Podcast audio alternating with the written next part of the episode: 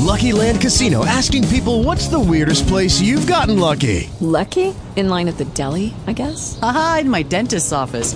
More than once, actually. Do I have to say? Yes, you do. In the car, before my kids' P T A meeting. Really? Yes. Excuse me, what's the weirdest place you've gotten lucky? I never win and tell. Well, there you have it. You can get lucky anywhere, playing at Lucky Land Slots dot com. Play for free right now. Are you feeling lucky? No purchase necessary. Void where prohibited by law. eighteen plus. Terms and conditions apply. See website for details.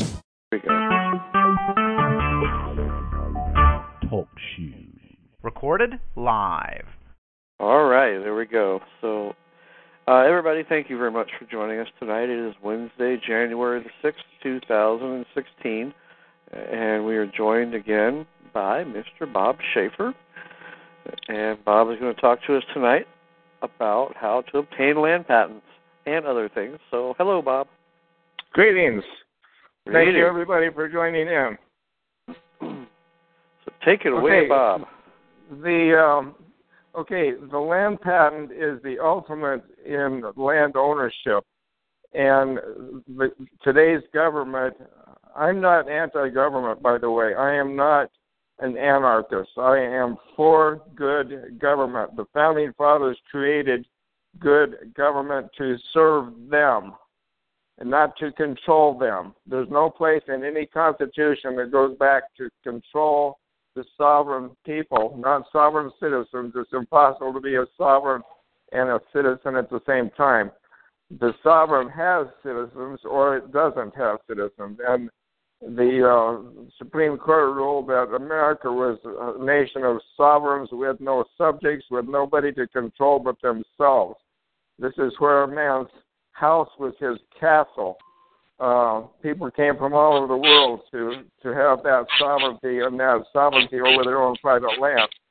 Those people who like to control others really uh, bothers them that uh, this is a this is a fact. It's just a real reality, and they try to get people to believe that they are subjects, just like the, under the King of England. One attorney just last week made the statement, well, if this is true, then the counties and the cities can't do any code enforcement. Like, like that's crazy. Like, you're nuts. You can't have that kind of a thought. Where do you get that? And, and my answer to that is, you got it. You finally got it. They can't, because they were not mentioned on the land patent. That's why it's so important to obtain your own land patent. And it's already there. You don't have to go get have somebody issue one to you. If your land is private land, it got private by virtue of a land patent. Now, there's two basic kinds of land patents. And by the way, I want to uh, give a little preview of what's going to happen in the weeks to come. Now, next week and probably for the next four weeks, we'll talk about court court procedure.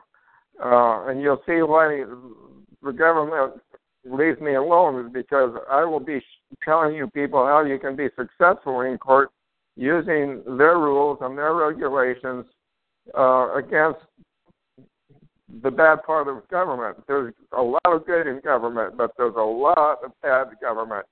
And Vince Lombardi, the coach, of, the head coach of the Green Bay Packers, made a statement that I like to repeat a lot. It was good on the football field, and it's also good on the battlefield and in the courtroom. And the statement is, the best defense is a good offense.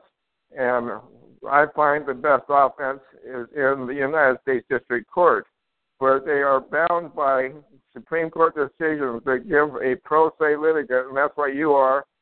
You could be called pro per or impria persona. I like pro se because there's a case law that talks about pro se litigants shall be held to a less stringent standard. And there's all kinds of case law on that, old and new, and it's never been overruled. And it goes so far to say uh, on a motion to dismiss, the court cannot dismiss you for not saying it perfectly. The court has to give you instruction. And even though some judges will say, well, I'm not your attorney, you need to hire an attorney, the case law says that he has to tell you how you can correct your mistakes as a pro se litigant, because we, the people, have a right to use the court system and, and not have it used against us. Now, if you study the law like I have over the last thirty-five years, you'll find out that there are two basic kinds of law. There's constitutionally valid laws, which take a lot of effort to get passed. That's, we call it the P word, passed. And then there's a lot of administrative laws that is adopted, the A word. It's adopted in bulk. They can adopt a whole book in bulk with just a vote. Do I have a do I have a motion? Do I have a second? It, it's that easy, the whole book. The first original administrative laws in California were actually written by New York. They were called the New York Codes, and California adopted them. They didn't pass them. They adopted them while the eighteen forty-nine Constitution was still in full force and effect.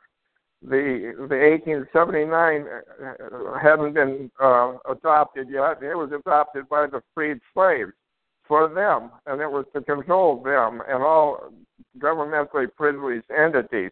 It did not get rid of the eighteen forty-nine, even though there's case law that says, says that it did. The the the, uh, the fact is that Article ten, Section one and two make a provision for that original Constitution to be amended and or repealed. And one of the three amendments, the people of California, the sovereign people of California, loved that Constitution so much, in thirty years, it was only amended three times. And one of those amendments was to make the repeal even harder. So, so some of us are still protected by the eighteen forty-nine Constitution, and that would be the argument that the eighteen seventy-nine d- didn't comply with Article Article uh, ten of Sections one and two. So there are two kinds of land patents. One is a state land patent issued by the state. Texas is the only state that there's no United States land patent. There might be some in some treaty land, but but not in the original state. Um, so the, the, rest of, the rest of the nation has state land patents for about, I would say, after all these years, thirty-five years of collecting land patents, um, one percent are state land patents. The ninety-nine percent are United States land patents. And even though it doesn't say of America, they are United States land patents signed by the President of the United States of America. Now then, after the Act of eighteen seventy-one, Uh, the, the President of the United States of America was really the President of the United States Incorporated. So even though that happened, it still covers both both sides of that coin. Uh, makes, makes no difference who issued the land patent. They issued it forever. Every land patent has the word forever on it. And it is, there's all kinds of case law, hundreds of cases on this, where it, it acted as a quitclaim deed, where the federal government released all rights, title, and interest that it had to the grantee, except for the the land patents that recognized a a um, Spanish, Mexican, Russian, or um, French land grant, and the federal government had no rights, title, or interest in that land due to the different treaties. So they're on the outside looking in, wishing they could have some interest, but they don't have any. Now, there's an old maxim of law that says if it didn't happen in writing, it didn't happen. So the land patent is in writing, and this is where you can wave this in their face and say, show me on this land patent where you did any type of right, title, interest on, on my land, because it doesn't reserve any rights to you, the state, cities, or counties. The only rights that are on a United States land patent are rights to the federal government only, and the original reservation of rights were for uh, ditches and canals. The surveyor general would see a large alluvial fan below a canyon and say, well, you know, we may someday need to come back in here and put in some flood control. So we'll just reserve that right on the plat map with the, with the, the notation D slash C, standing for ditches and canals, and then on the actual land patent, we'll reserve that as a right. Later, they started reserving rights for coal, oil, water, um, and, and uh, decisions of courts that had already been made, not new decisions, because the new decisions are from the state or county, which is not recognized as a reservation of rights to the state, to its legislative, executive, or judicial departments. But earlier court decisions that were already in place are grandfathered in. It's a matter of res judicata and collateral estoppel. And, and there, if you if you don't want that, you don't buy that land, because when you buy that land, you get the land patent that tells you what you can and cannot do with it. So anyway, and then uh, in the next uh, few weeks, we're going to talk about court procedures, state and federal. There's two kinds of, of courts involved. And uh, we use the uh, United States District Court uh, for a lot of different reasons. And there's we have other case law that, uh, that says like that court system only works in the territory. But I still use it against the states because I want them to come back with that argument. And then we have more case law against the, the United States District Court. So we can have it both ways. Uh, and use use their problems against them. Okay, how do you get your land patent? It's already there. Um, in California, there are seven hundred Mexican land grants, and they are recognized by a United States land patent pursuant to the uh, eighteen forty-eight International Treaty of Guadalupe Hidalgo and its protocol of Ferry Carroll. Then there there are also twenty huge, massive Spanish land grants. The Spanish land grants covered three hundred three years from eighteen nineteen, excuse me, uh, sixteen, no, seventeen nineteen to eighteen twenty-one. And then for forty-some years, it was Mexican land grants where they issued seven hundred. Now, in uh, in eighteen fifty-one, the Congress said, you know, we we're bound to recognize these Spanish and Mexican land grants, but we don't know where they are. So they passed a law entitled the Act of, eight, of May third, eighteen fifty-one, an act to ascertain and settle the private land claims in California. Um, with that, they gave them two years to perfect their land, the land grant, so that the United States government could issue the land patent pursuant to the, the treaty. Now, the federal government didn't want to do this, and they hated it so much that out of the seven hundred twenty, they only recognized three. Well, that's a good thing. Every, I try to make everything into a good thing, because what happened then that made it a good thing is that these other people went into the United States District Court, and they have a, they have a court decision now. So it's not just uh, a panel decision at the administrative level, it's a court decision. So now it's res judicata and collateral estoppel, the, that this land was now recognized by a United States land patent. Now then, all the other land outside of those seven hundred twenty land, Spanish and Mexican land grants is called public domain land. And I've, I've got a... A, a land patent here in my hand, and it refers to the public domain. So that's where the government owned all the land. They owned all the land. Now, I've been talking to uh, the McBundys and about this this problem in, with Hammonds, and they don't seem to grasp the fact that the land, when the when the state became a state, The, the state did not take take ownership and control of all the land, because the federal government already did through a treaty or a purchase. And so the federal government owns all the land except those in the Spanish and Mexican land grant. After that, the federal government released its right, title, and interest to the public domain land through six different types of land patents. There were homestead grants. It's a two-step process, by the way. If the first is a grant, and then there is the issuance of the land patent. So there was homestead grants, cash entry grants, desert entry grants, military warrant grants, and railroad grants. Now, after they were, the, the grant was perfected, for instance, the homestead, you had to, they, they didn't want land speculators getting in on this.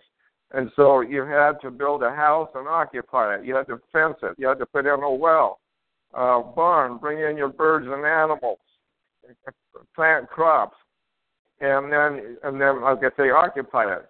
Then, within two years, you had to bring a, a government witness out, somebody that the federal government would uh, appreciate as an honest uh, witness. And he would go down the list, and that would be like a, a federal marshal or a, a county sheriff or the mayor or somebody that they could trust. It might even have been a uh, notary public, because a notary is a state witness.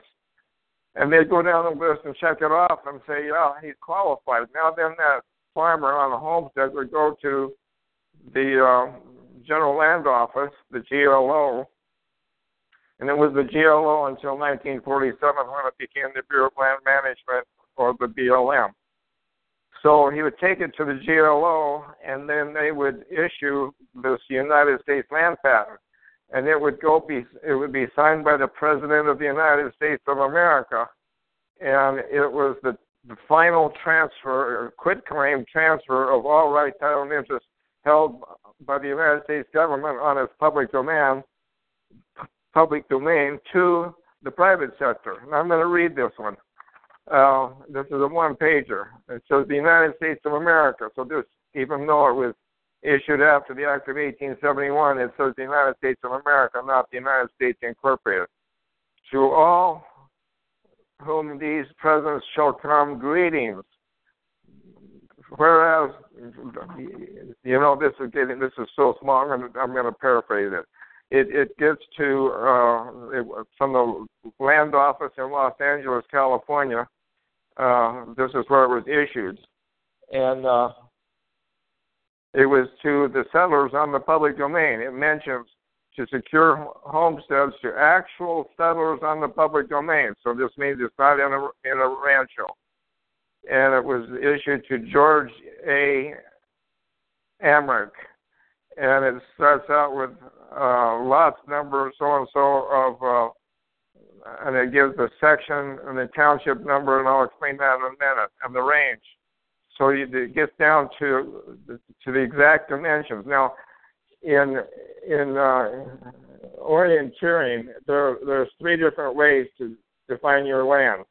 One is um, latitude and longitude, and that's what the the mariners used to find out where they were on on the ocean of the world. They used a sextant, and they could they they find out where the horizon was. Now, my great-grandfather, seven generations ago, was Captain William Clark, the co-leader of the Lewis and Clark Expedition, and he had to he had to use a sextant to find the stars and guide where he was, and he had to use what they call an artificial horizon, which was just basically done with a level. And with that artificial horizon, he could pinpoint where he was, and he was so accurate, and I'm really proud of this, because I used to be a surveyor. I worked with a surveyor. That in four thousand miles, he was off with new, new G P S stuff, forty miles. That's one percent. And he had to work with, not with a tape measure, he had to do what they called dead reckoning, where they would, they measured from the center of the river, from this, from the bend of this to the bend of that. At the next one down there, he'd say, well, now that's about one thousand two hundred eighty feet. And uh, they marked that down, and then he, uh, at the, in the night, he would use the stars and, and compare his notes and stuff, and he was so accurate that it's just amazing. So then there's the Congressional Township Survey that will tell you where your land is, and that's where you find the township range and section, lines, corners, and numbers. Now, they are already there. This was done at a cost to the federal government of millions of dollars, and they have thousands of surveyors all over this country surveying it. And it was just an inventory. The government is a business, and it needed to inventory what it had. And so they sent these surveyors out to do that. Now, when, when uh, for instance, uh, where I'm located in, in San Bernardino, uh, we're off of what they call the San Bernardino Basin Meridian Line, where they showed the tallest mountain in the area, built a bonfire because they had to do this survey at night because this was all desert with heat waves, and there was everything was in motion during the day, so at night it settled down because the heat dissipated, and they built this huge bonfire. And about thirty years ago, the San Bernardino County uh, surveyor recreated this thing, and they built another bonfire up on on the mountain. Uh, they first tried, uh, Colonel Henry Washington went up to Mount San Bernardino Peak, and then there was this this this mountain that was in the way. And so he said, well, we've got to be able to look down in the valley, so they will do this initial point. That's the, the basic benchmark of the whole surveyor, survey of all of Southern California, is in a, a place where you could drive a sword in the ground and say, this is the initial point. And uh, in survey terms, it's called a benchmark. That's where you can always go back and start your, you know, and check check your numbers. Normally, the the meridian north and south went right through that initial point, but in California it was back two hundred feet to go north and, and another four hundred feet to go south because of all the cliffs in the area. They had to make it easy on themselves on, on that first time. Now then, they they went off that initial point east and west to the Colorado River and to the ocean with what they call the base line. Now, the baseline, that's why there's, there's a lot of towns that you cross over America, they have a baseline road. The baseline road is always related to this Congressional Township Survey. It's always related to that. So now, let's say they want to start doing a survey down in San Diego. They can't just survey everything between San Bernardino and San Diego. It would take years. They want to do that survey in San Diego right away. So they came up with a way to do that. Uh, every twenty-four miles, they would come up with what they call a standard line. And you'll see those, the, there's the first standard road and the second standard road. And so the stand, they could just do their, their survey and do these standards all the way across the countryside so they could come back and fill it in properly. And it would all fall into place. And then they could start the survey down in San Diego where the people were, you know, living. So anyway, the uh, land patent, uh, you have to have the the um, township, range, and section numbers. Now, the township is a six mi- uh, thirty-six mile square um, surveyed area with thirty-six miles uh, of of uh, one section or one square mile sections, and. Uh, So your land is in one of those sections in the township. Now, going back to that baseline, going across east to west, um, the first row of townships down or below or south of the baseline would be called Township one South. Uh, so the whole row of townships is called a township. So the first row above it would be Township one North. The whole row from from the uh, Colorado River to the ocean. And then you have Township two North and Township three North. Each one of those is thirty-six, uh, is six miles above the other one. So you can go all the way up to um, past Bakersfield before you reach the um, meridian lines coming down from Mount Diablo. Now then, going the other way, from the initial point, going toward the ocean, you have range, that whole range of townships going north to south from the Mexican border all the way up to where it meets the other uh, survey coming down. That whole row is called a range. And each, so so if you're, you could be in Township one South and Range uh, eight West, that's toward the ocean. So this pinpoints which township your your house is in. And they need that at the, at the Bureau of Land Management to find your land path. So that's where your township comes in and, and your range. Now, in that twelve, excuse me, that thirty-six square miles, it's, it's, they're numbered one to thirty-six.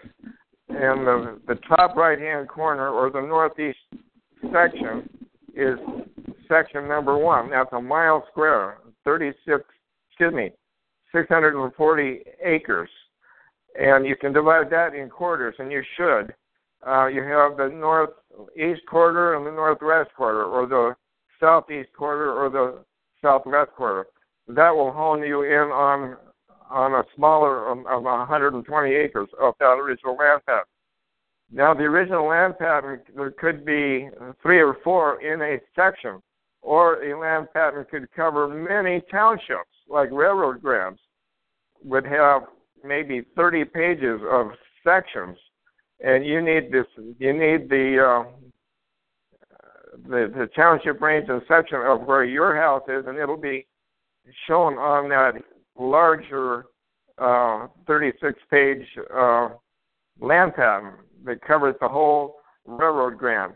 Now, the railroad grants, they, uh, the federal government said, we're going to help support the railroads, building their railroads across the country, because we need it for our, our mail and for our military. And after they had the railroad up and running with just train stations and tracks laid and all that, then they would qualify for the issuance of the United States land patent.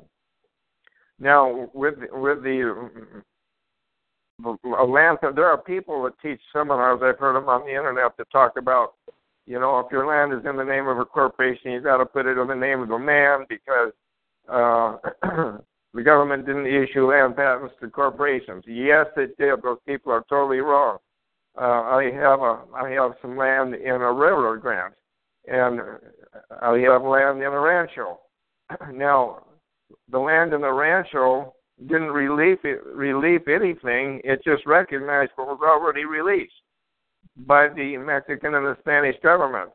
Other land in the public domain, though, um, not to a railroad but to, to a human, like this one that I just read to you, it says to uh, his name, and then there's a blank, a blank where they could put his or her, the, his heirs, or signs forever. Now, with a railroad grant, railroads don't have heirs. They have successors. So on those land patents, it's to the railroad, its successors, and assigns. And assign can be a corporation or it can be a human. And so you are an assigned. Everybody that's listening here, if you own land, you fall into the category of an assigned. And forever is a long time. So when government says, well, that's an old law, you know, we're we're more current now. Show me the law that gets rid of the land patents. There is none. This is why the Bureau of Land Management spends millions of dollars every year to keep the original land patents with the humidity perfect and the temperature perfect, because they have to protect those land patents forever. Now they've reduced those all to microfiche and to computer entry, so they don't really have to touch them anymore, but they're still there. And they're forever, and you are an assigned, whether it was a Mexican land grant or a Spanish land grant or a railroad grant or to a human. You are the assigned forever, and the, that's why you need to get your own land patent so that you can uh, have evidence that you are who you say you are.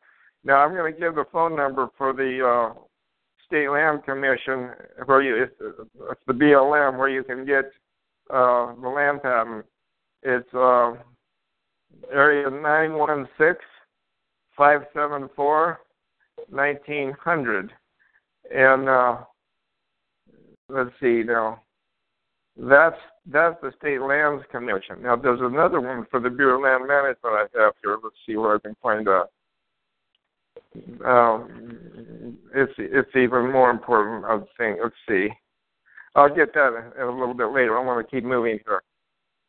So now you need to find your township range and section number, and in that section of six hundred forty acres, one square mile, it's good if you can narrow it down to the to one quarter of that section. You call this number and you say, I just want to order a certified copy of the land patent for township, whatever, range, whatever. You have to tell them what space and meridian line it's off of, because there's three of them in California. California is such a long state. And uh, which quarter of that is, and then you order all the land patents that are in that quarter um, of the uh, of the section, because there might be more than one, and then you can fine tune that later and see which one actually fits your land. Uh, when it's a railroad grant and it covers many uh, townships, then you you can still go through those thirty-six pages, if that's what it is, and find your township range and section. And uh, but the the main body of the uh, land patent will talk about any reservation of rights. And right there you can point out that, you know, I don't see any reservation of rights to the state of California or the state of whatever, and it's legislative, executive, or judicial departments. So your administrative laws don't apply to my land. Leave me alone. Go away. I just want to be left alone. You have no authority here. None. And if you want to spend two hundred thousand dollars to six hundred thousand dollars to see if I'm right or wrong, we can go that route, because I'm going to take you to the Supreme Court, where they understand land patents, where even if you don't. And uh, that's that's my story, and I stick to it pretty much. And uh, I, I can show you about twenty places where the federal government will not set foot. In fact, they even apologized to one guy, and they removed a lien they had on his land, because when we give them that, the claim of the land patent, we do that to the, uh, the code enforcement guy that's messing with us, or the government, and to his superiors, and to, for instance, it might be the Board of Supervisors for the whole county, or if it's in a city, to the city uh, attorney and to the city council. So we're telling them, we're giving them notice, we're going to sue you, and personally, because you, you're stepping outside of your authority. Uh, you, you don't have any authority on this land, even though you think you do. We're going to have to have a jury of our peers tell you why you're not. Now back to the uh, to the Bundys and and, the, and their problem. And I tried to talk to them, but uh, they didn't want to hear it when they went up to help the Hammonds. Um, when the state in California, the state became a, a state in eighteen forty-nine. And, and on September ninth, eighteen fifty, it became a union state. And there's an act for admit, admission into the into the union. And it's good to get that. You know, you, you you need to get the act for admission, because there it talks about the state will not interfere with the government's disposal of its land. See, all the land in the state belongs to the federal government due to the treaty and or the purchase, and not the state. The state owned no land. And the way that the state got land is that when it became a union state, the federal government said, you know, we're going to help you with your University of uh, California or whatever state. We're going to give you five hundred thousand of our acres of our land. And uh, it's not going to be a big chunk over here. It's going to be wherever you, the people want to take, uh, you know, six hundred forty acres. And then it'll just be deducted from the five hundred thousand acres. Now then, they said, we're going to also give you one hundred fifty thousand acres to support your agricultural and mining schools. And that was done the same way. Then they said, we're going to give you Section thirty-six and Section sixteen of the Congressional Township Survey all over your state. And when you sell that land, that will go, the money will go to support your elementary schools.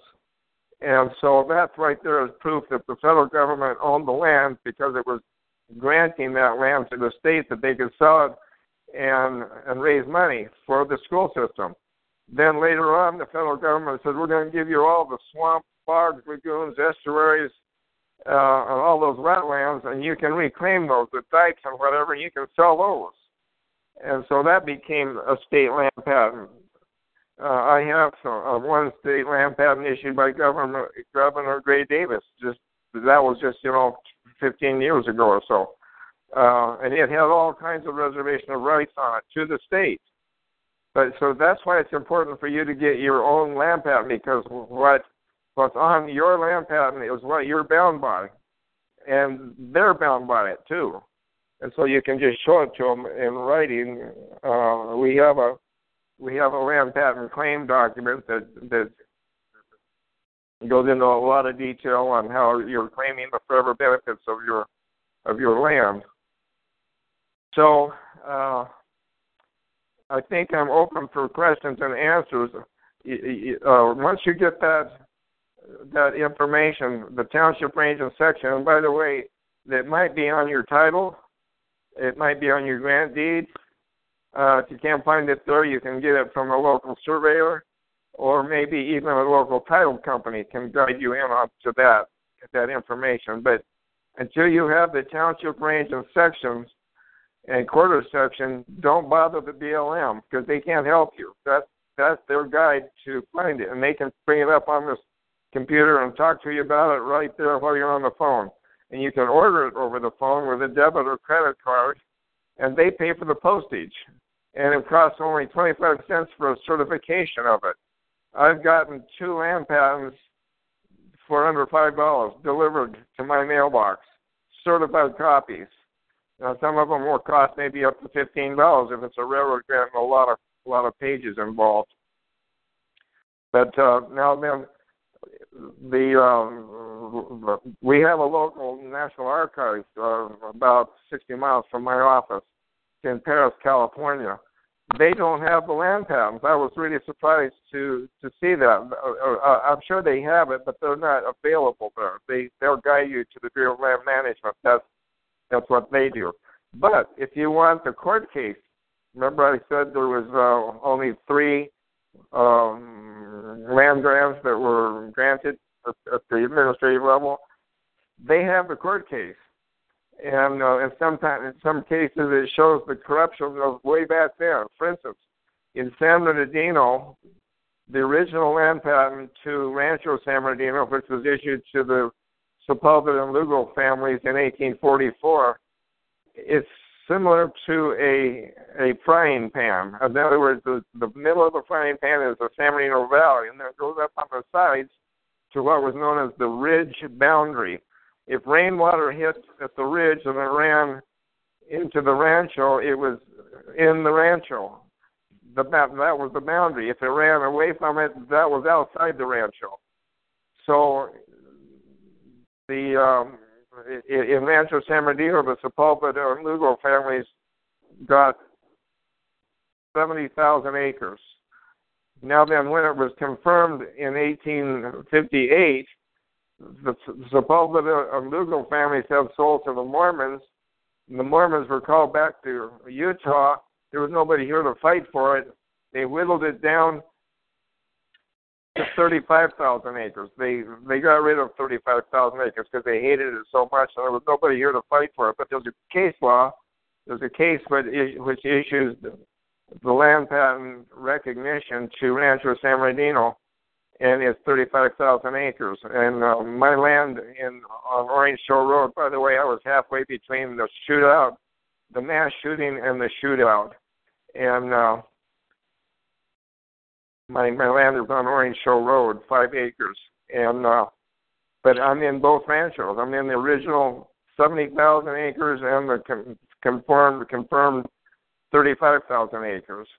And I'm also in, a, in an area called Guatama, which is important historically because there was a group of Indians from, uh, and they were from Guatemala, and they named this area Guatama. And it was from East Highland to Mount Slover, which is also called Cement Mountain. In other words, it was about thirty miles long and four miles wide, two miles on each side of the Gray River, which is now known as the Santa Ana River. I'm dead center of Guatama with my five acres there, so I've got a lot of history there, and the local government knows to stay off my land, and they do. Uh, there's, there's some side stories that I won't go into right now, but shows how they recognize that the, it is sovereign land, and it's not a new nation, but it is a nation to itself. It's an old nation. And so we, we, we call it the Rancho, or that's Bob's Rancho over there, because it's the last vestige of Rancho San Bernardino from eighteen forty-four.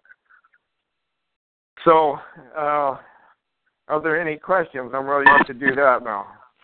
If you guys have any questions, hit star eight on your phone. It'll bring it up on our, on our board and call on you. Hit star eight on your phone and raise your hand. Okay.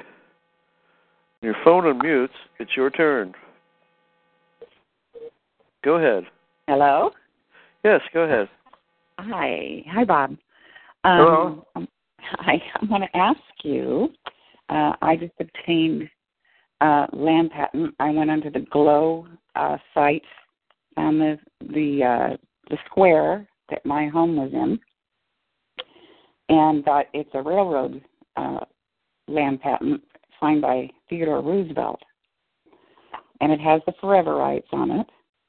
And um, I want to know, um, I heard that you have to have a certified land or plat map first before... Wait, wait, wait, wait. I'm not hearing this bad. You have a certified what?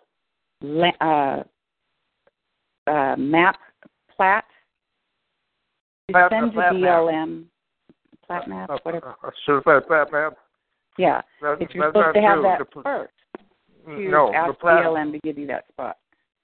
No, the plat map it helps a surveyor to find you if he needs to, but it's the land patent that actually quitclaim transferred the ownership. The plat map, it, it does nothing for ownership. It just shows where it is uh, in the course of... Uh, right, right. But what I'm looking for is to have all of the papers together that I need to so back up. Hurt, it, it does not hurt to have the plat map. That's not bad. Okay, it's but just, you don't need that like you, first. Like you say, it's more evidence is what it is. Oh, okay. And then what other documents are needed to uh, put together your claim, and where is your claim filed, and do you file it in the natural person's capacity versus... Um, yeah, yeah, but you don't file anything. Um, they won't. They hate this so much. Usually the counties, the counties, you can probably even get a, a copy of your land patent from your county, and then you can refer to what's already filed, but they will not let you file anything new.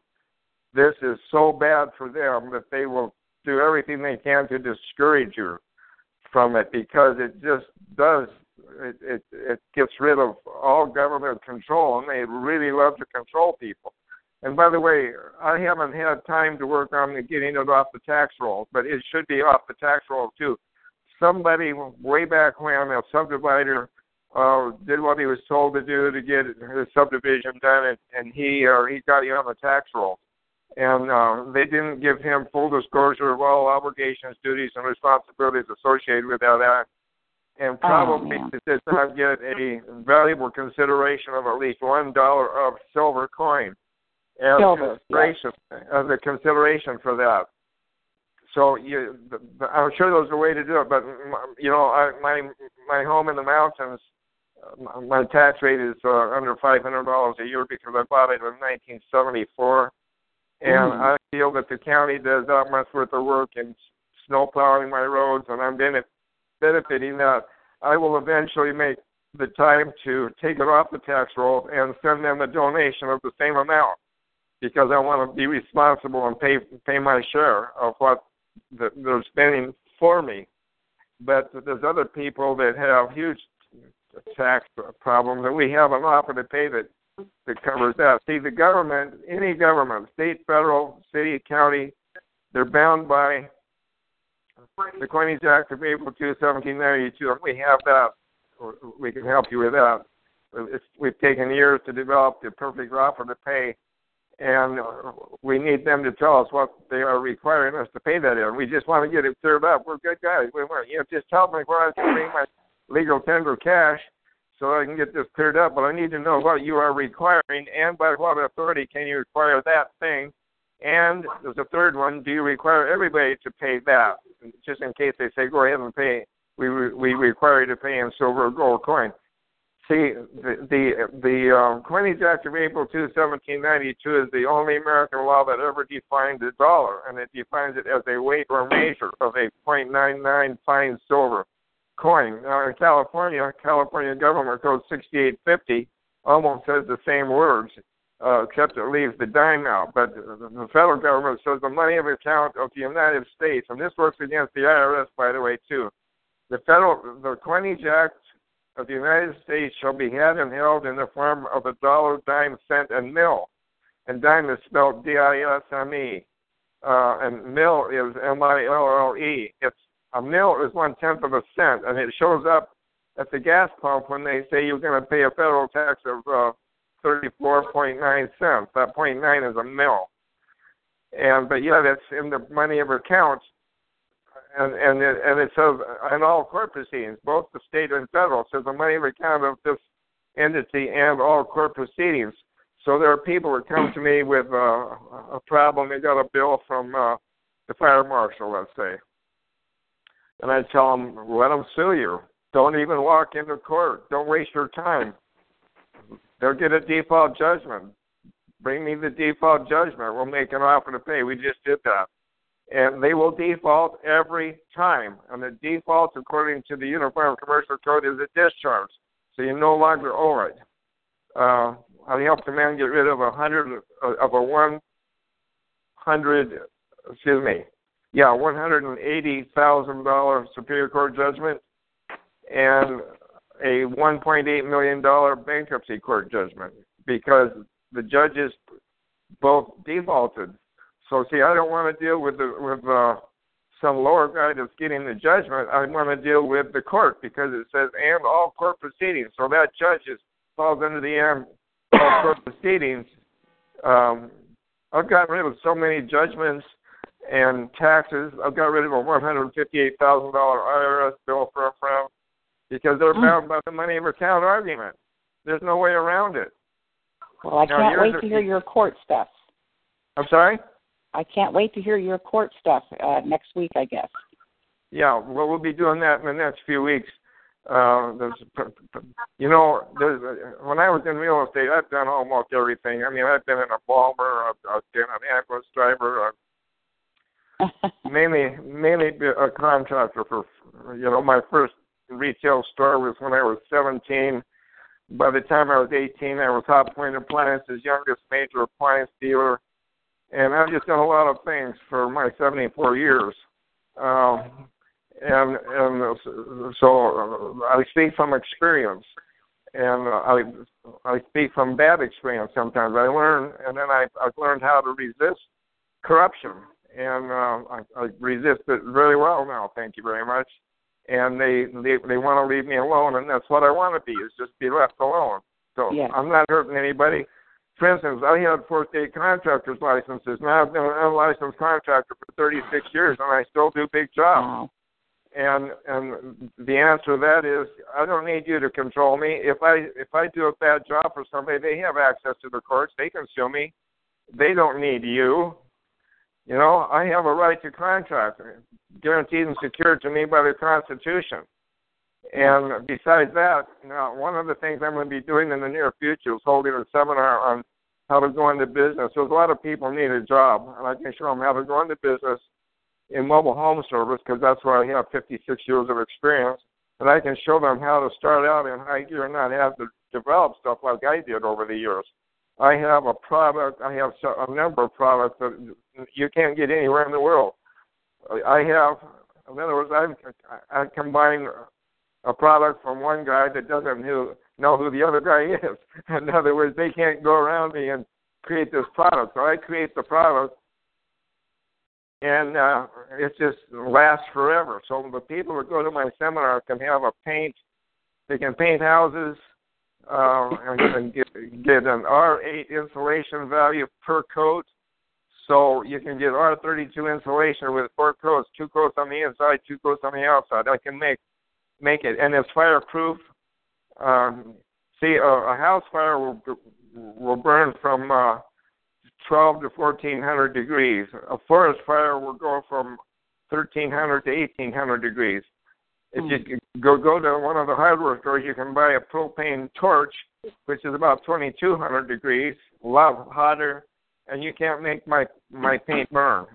You can then go get NAPPRO, which is about thirty-six hundred degrees, and it still won't. Then you get MAPGAS, which is so hot they don't even sell it in California. I had to get it in Arizona, which is fifty-three oh one degrees, and it still won't burn. And if you take the NAPPRO torch, which puts a turbo uh, spin on the on the uh, on the on the flame, it'll go up to six thousand degrees, and it still won't burn. And you can hold it there for ten minutes, and it will not burn. The world needs to know about that. But but the wood underneath it will burn, and you'll so you'll have a little hollow thing made of paint. That's amazing.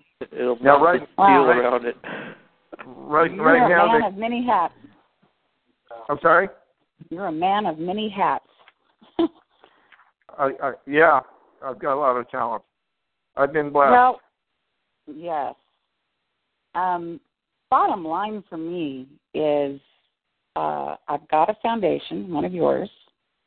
Um, I want to get it transferred over as quickly as possible out of my name, but uh, it was recommended I get this land patent uh, uh, certified copies first and make a claim. So all I need to know is how do I do the claim? What documents do I all need so well, I can get we, the transfer we, done?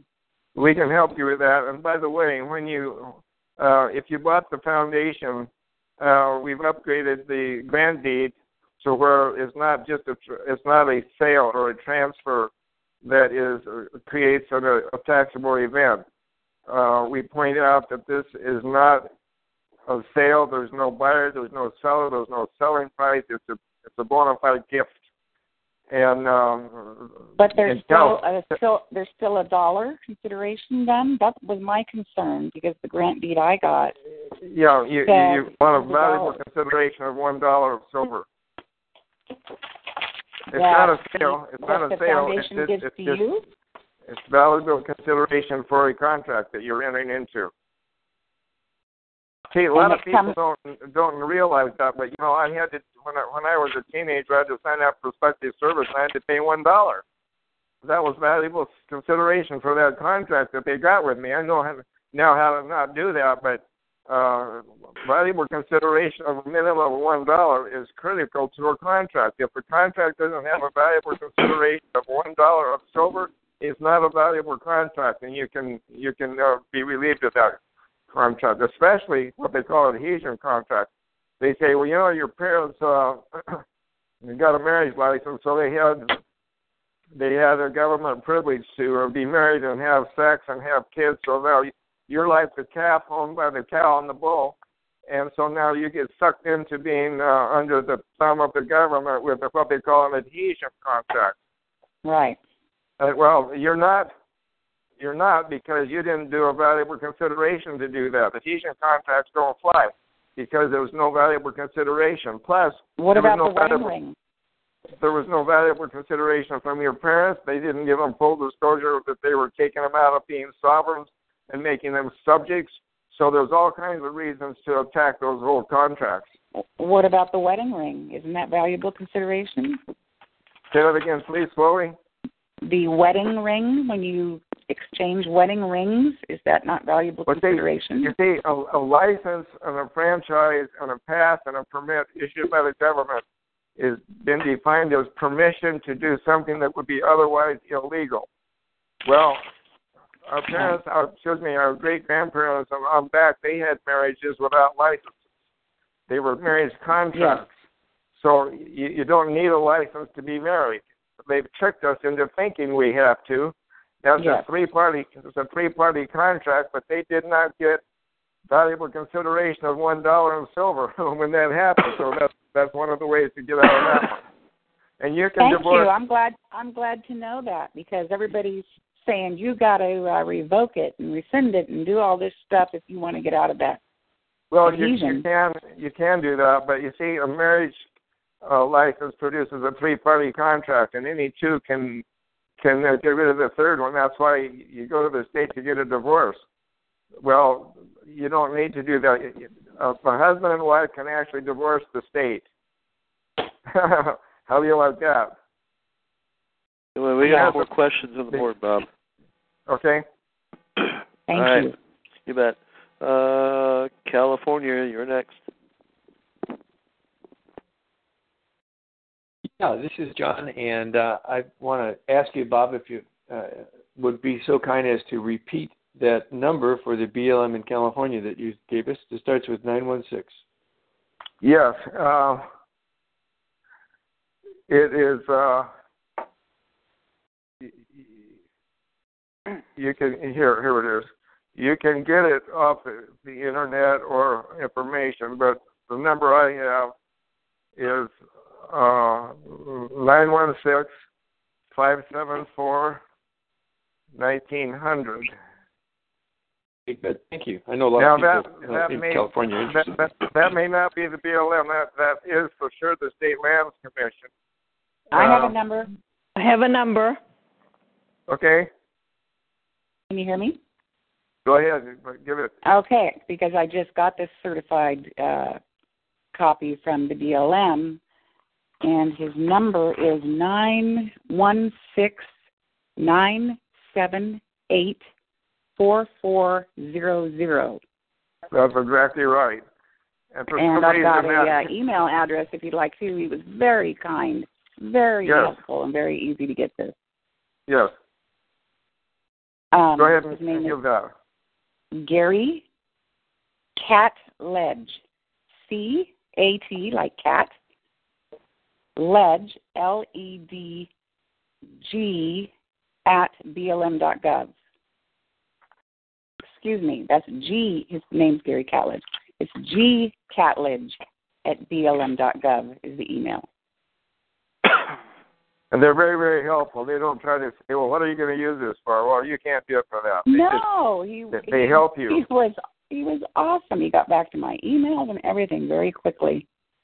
Yep. Um, but it's interesting. When he sent me the certified land patent with it, he put a copy of my email requesting it, and, it, and there was a disclaimer on the bottom of the email that says, no warranty is made by the Bureau of Land Management for use of the data for purposes not intended by B L M.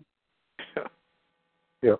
Now, I should mention this, that uh, other states, like the original thirteen states, the, thirteen, the the states that are along the coastline, they they don't have United States land patents.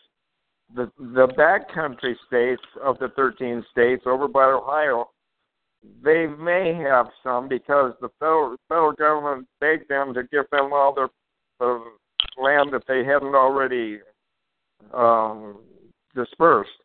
And so finally those states gave in and gave them the, and so there's a Bureau of Land Management there that has land patents on that public domain land.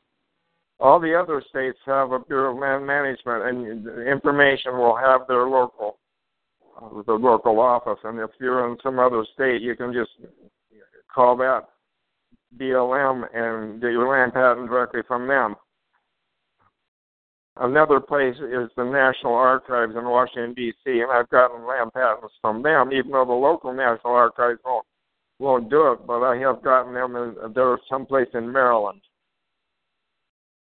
Well, the land patent certified is beautiful. It's got a rivet in the upper corner, putting all eleven pages together, and it's got uh, the certified thing on it that's stamp pressed uh, with a signature and a date stamp. Yeah, it'll if it's more than one page, it'll have a ring, a brass ring in the top left-hand corner that indicates that this is real, it's, and they're all together, yes. And you can't separate them. You, you make a copy, yes. You just fold, fold it over. Okay. All right, we got, another, we, got, we got another question on the board, Bob. Okay. Okay, I think Washington, when your phone on me, it's your turn. Hey, hi, Tad. Hi, Bob. Hi. Thanks. Yeah. Um, I'm having uh, some um, poor results with the offer to pay regarding an I R S uh, debt. So um, there seems to be something lacking there, because they're continuing to be uh, a pest. Well, see, let me, uh, someday we'll have an I R S uh, uh, conference call, but I can share with you a few things. There are people in the past who have said, I'm not going to pay that. You're taking that money and you're killing babies and women over in Afghanistan. I'm just not going to be part of that. I have a moral problem with that. And they'll come back and say to us, case law that says you can't have a moral problem with that, or you can't have a religious objection. And they've already set themselves up. So my offer to pay makes us sound like a good guy. Hey, I want to get this cleared up. I don't have any moral or um, religious uh, problems. I just need to know what it is you're requiring of me to pay. And I need to know if uh, you require everybody to pay that. Bob, that's all well and good, but they're continuing to levy me even though I uh, provided them with an offer to pay. Well, you might have a good lawsuit then. Now, here's what I understand with the I R S. When you sue them, they will then cave in, and then they'll go into court as their answer to say, hey, we we gave them what they wanted. There is no case in controversy here. They want to get it over with. They don't want to spend thousands of dollars fighting this argument because this argument is righteous. Okay, but in the meantime, I'm getting um, this levy attached to uh, lots of my uh, funds. Let me, let, and, let me and, correct you. And, it's not a levy. It's a notice of levy. And a notice of levy is not a levy. A levy has to be judicially rendered. So you can go into your bank and say, you know, I don't want to have to sue you. I've been dealing with you for all these years, but all you have is a notice of levy. You don't have a judicial determination. And if I have to, I'm going to sue the I R S and you because you're taking my money. And I need you to, uh, I'll be happy to talk to your uh, your attorneys, but a notice of levy is not a levy. A, a real levy is issued by a court. This is all administrative law, and, and they threaten and badger people so much they just finally cave in. But you've well, got to be prepared to sit tall on the saddle and say it's going to stop right here. Well, that's what I want to do. I want it to stop right now because uh, as it is, um, they're going to just continue to run over me. So I've got to go. I've got to go and put it, put them into a lawsuit. Have you sent them an offer to pay yet? Yes. Well, then you, you now you have to send the offer to pay to the commissioner, the head guy. I don't deal with the guy downtown. He doesn't know up from down. I deal with the, the main guy in Washington D C Well, I, I I did it to the to the agent. Yeah, well, that's not good enough. So that's a little thing. So you're saying over their, go over their head and give a copy to the agent, so the agent knows that you're. That he's being watched from above. You can't go too high. All right. Well, but that wasn't the way.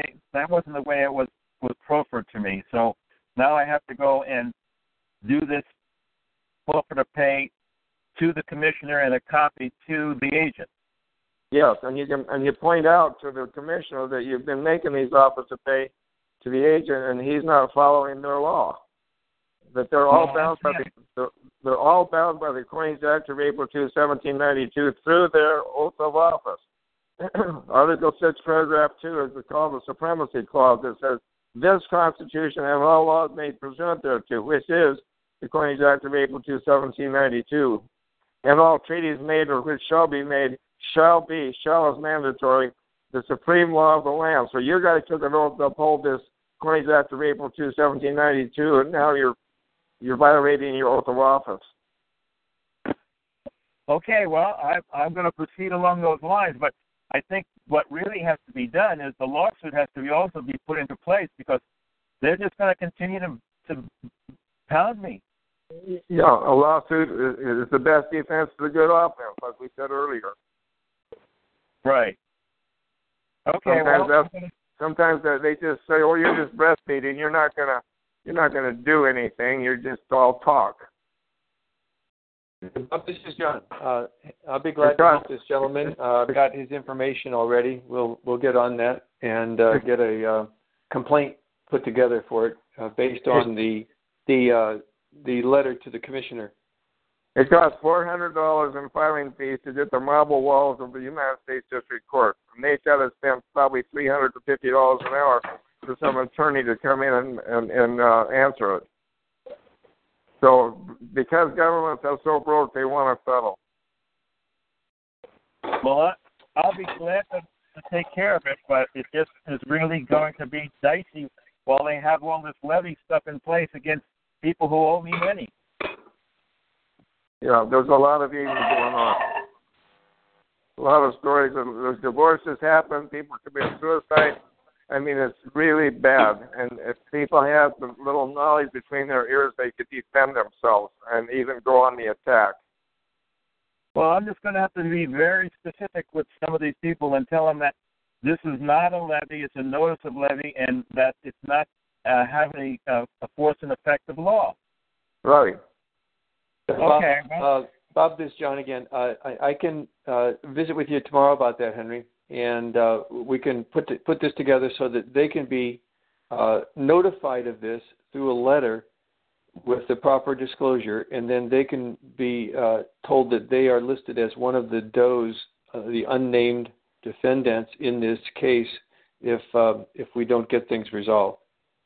Excellent. Okay. All right, John. Uh, I got. I did get your email today, by the way. It's been swamped, so I, I'll, I'll uh, visit with you tomorrow. Okay. By the way, yeah, there's one other one other thing that just came to mind. I need to throw out here about the land patent. There is a lot of misinformation going out there. People making a lot of money. Join my thing, and I will help you. And they're, they're making a lot of mistakes, and I get you people in trouble. Nobody has ever gone to jail using my material. I keep people out of jail. I even help people that are going to jail um, because they listened to somebody else. One guy was supposed to go to jail for five years, and I got him doing six months weekends. But here's here's what I'm going to say about the, land, the bad land patent information. They have what they call a land patent sandwich, where you go all the way back to the original land patent, you do a chain of title, you, you go down, and you're looking for problems. And, and the, the idea is you're supposed to look like a good guy because you showed that there was no problem. But what would you do if you found a problem in the chain of title? So I tell people, let them find that problem. If there is one, there probably is not. But why go to that effort? That's a lot of time, effort, and energy to, to go back and look at all that stuff. It's not necessary. Your your title insurance shows you're the owner. Nobody else is claiming the owner, so everybody else is, is out of the picture. Now you're just claiming the forever benefits of the original land patent as it replace, as it uh, relates to you as the owner of record. So don't waste your time doing a land patent pa- uh, sandwich. That's just uh, ridiculous. That, they don't they don't care that you were a nice guy and you proved to them that that you, there was no no errors. And there are sometimes there are errors, but nobody will ever fight it unless you do. Why would you want to show them your, what you found? It's not necessary. Just go straight. Just go straight to the title that you have. You have a title insurance probably, and uh, you're claiming as, as the owner of record right now today. I'm claiming the forever benefits of the original. There, this is not a new land patent. This, in the past, people were doing a declaration of land patent. That's another bad thing. People went to jail thirty years ago with a declaration of land patent. Because they were crowding their neighbor's title, they claimed the whole land patent when they can. They should really only claim the, the, the land patent as it relates to their legal description, not the whole land patent. So the land patent has been misused and abused in the past, and that's one reason they're, they're leery of them. But if you do it right, they, they're stuck with it. Thank you. Uh-huh. Okay, we got another question, Bob. Uh, Richard Green. Hello. Hi there. Hello. Go ahead. Yes, uh, uh, Bob, I wanted to ask just a quick question. Um, I, I've noticed that on a foreclosure that I'm dealing with, um, they um, uh, they basically say that they have the original note that, that's uh, unendorsed. However, what they filed in uh, uh, in their complaint shows a, um, a specially endorsed note. How well, here's, here's, here's the problem. There are some that do have the original loan, but that's a crime under F A S one forty. If they securitized it, bifurcated it, separated it from the, the deed of trust or the mortgage. See, east of the Mississippi, you have a mortgage that that secures the the, uh, the promissory note.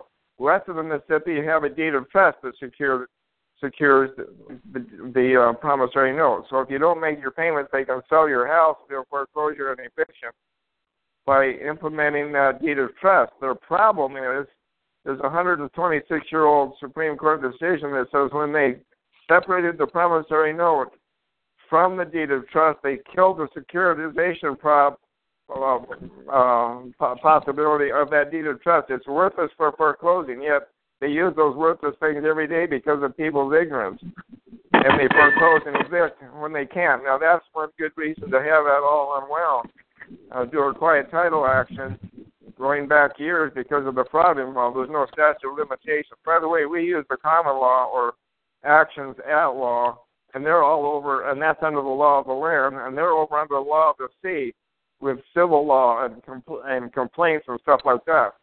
So when they bring up the statute of limitations, you can say, well, this, uh, no statute applies at the law, at the common law. The statutes are over under under the law of the sea. And I, I've converted this to a law of the land action at law. So you, your your statute of limitation doesn't apply here. If there's fraud involved, there's no statute of limitations with fraud. And there's all kinds of fraud involved. So with the, the Carpenter decision, the one that's one hundred twenty-six-year-old, says that when they separate the, the promissory note and they they sell it and, uh, and they put it on the stock stock market, it becomes a, it becomes a stock forever. They can't retrieve it. They separated it from the security device. Now, here's what a lot of people don't realize: when you bought your house, somebody gave you a grant deed or a quitclaim deed. Now, at that time, you became the assigned of that land patent. Now, you didn't, they didn't tell you this, but when you assigned your your promissory note and the deed of trust west of the Mississippi or the mortgage east of the Mississippi, you then assigned the forever benefit of the land patent to the to the lender. Well, how do you like that? You didn't even know that. And they didn't know it. They don't know that to this day. But when they separated it, as a matter of law, that that land patent assignment reverts back to you.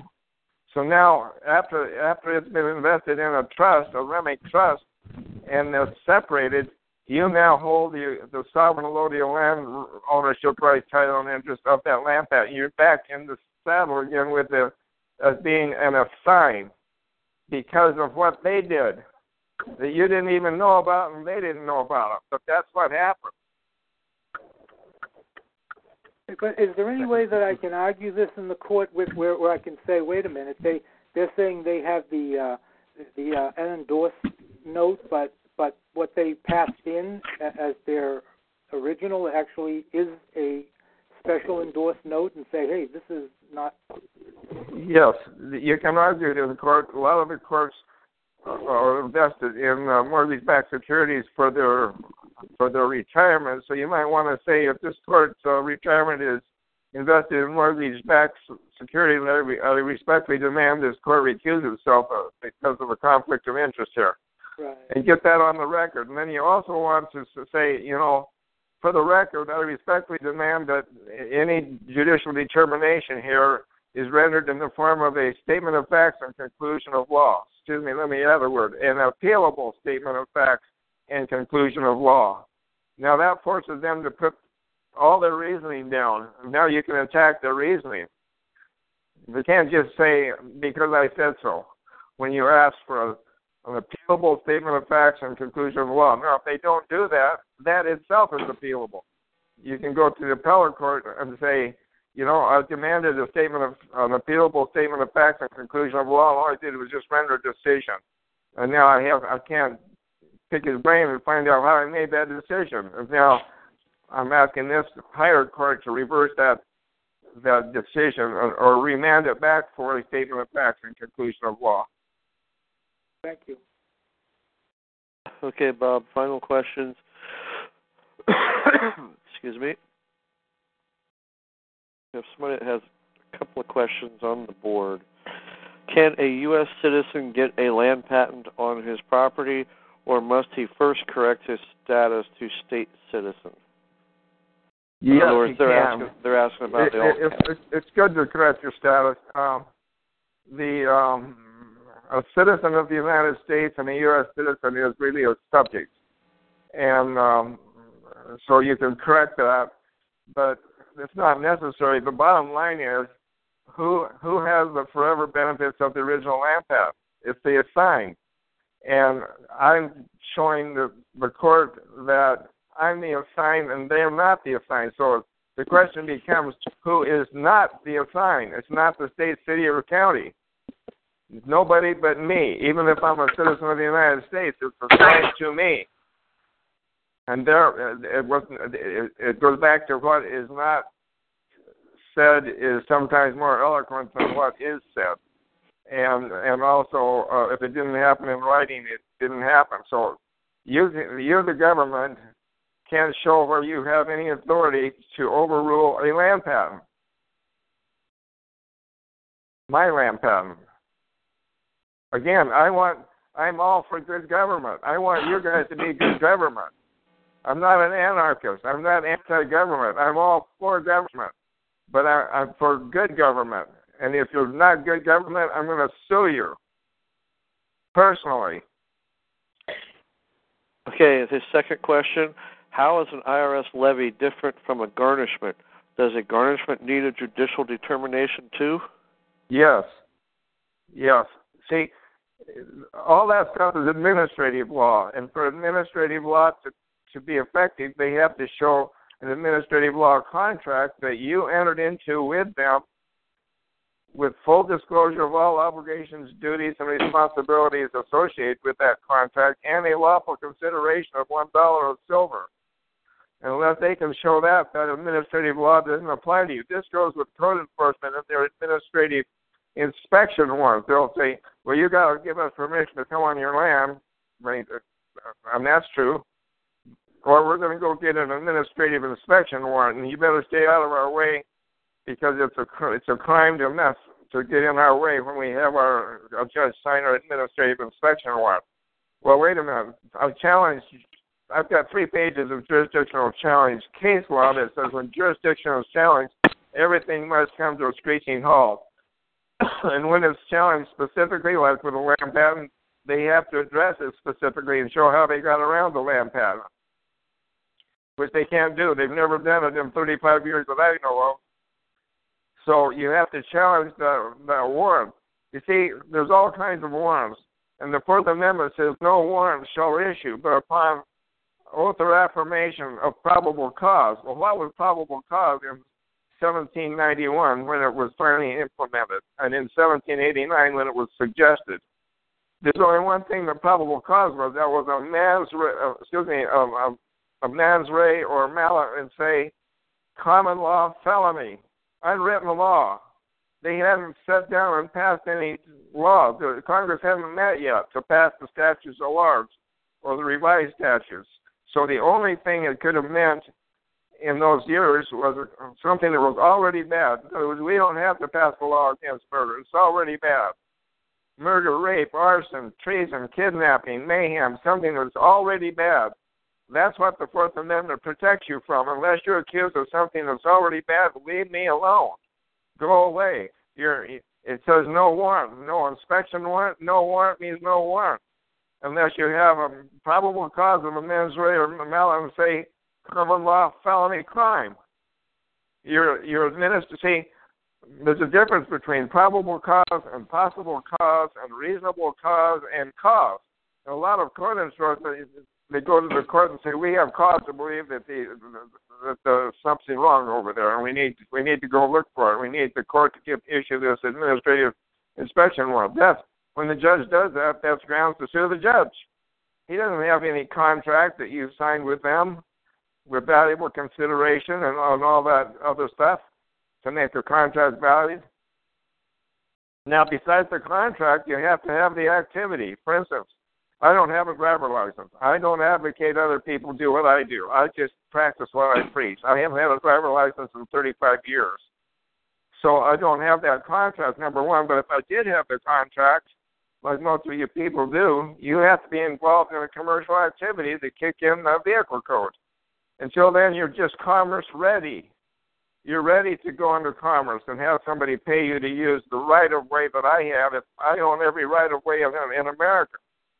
But somebody's out there using my right-of-way for his own commercial benefit, using my right-of-way as his place of business. I want him to be regulated. I don't want him speeding and being reckless on my right-of-way. So you have to enter into the regulated activity plus have the license. So you can, one of your arguments in court is that uh, there's no uh, admissible evidence in this court that shows that I was in a, any regu- conducting any regulated activity, even though I have a license and my My automobile is licensed. My automobile is licensed to be a motor vehicle, but it was not used as a motor vehicle. Go look at Title eighteen, Section thirty-one that defines a motor vehicle as a contrivance, conveyance, or machine used in trade, commerce, business, or industry for a fair fee or rate. We're talking commercial. Now, if I was a cab driver, I know I heard of a bus driver that he's using the road as his place of business. He's got to be licensed. And then when he gets on his bus and drives around town, he's in the regulated activity. It's totally controlled. When he got back to the bus barn, he put his license in the sun visor. He got back in his automobile, not a motor vehicle, by the way. Got back in his automobile and traveled home. He did not drive home. The term drive and operate are commercial terms. Words and their meanings are critical in a courtroom. All right. Well, I think that's all we have for questions for this evening, Bob. Okay. Uh, next week we're going to go into court procedure, and I'll yay. just make one one final statement about that. Okay. When I was in real estate, there was a kind of a cute saying that says that the three most important things in in uh, investing in real estate are location, location, and location. I've changed that a little bit. The three most important things in the courtroom are procedure, procedure, and procedure. And they screw up on their procedure all the time. Their, their papers don't comply with their own rules of court to, to be jurisdictional granting papers. There's just all kinds of procedure wrong. That's why I'm successful in court. I'm a nitpicker. I was a nitpicker in my business. I've had over four hundred employees. And I developed processes and processes that nobody else had done. It was all procedural. It's all systematic. You do this before you even think about going and doing that. Okay. All right, Bob. Well, thank you very much. Uh, as always, you're full of a, a lot of really good information. Uh, I want to thank everybody else who's joined us tonight. And uh, please join us again next Wednesday because we'll start our new call series with Bob. So everybody, thank you very much and have a fantastic evening and Happy New Year. Thank you. Good night. Lucky Land Casino, asking people what's the weirdest place you've gotten lucky? Lucky? In line at the deli, I guess? Aha, in my dentist's office. More than once, actually. Do I have to say? Yes, you do. In the car before my kids' P T A meeting. Really? Yes. Excuse me, what's the weirdest place you've gotten lucky? I never win and tell. Well, there you have it. You can get lucky anywhere, playing at Lucky Land Slots dot com. Play for free right now. Are you feeling lucky? No purchase necessary. Void where prohibited by law. eighteen plus. Terms and conditions apply. See website for details.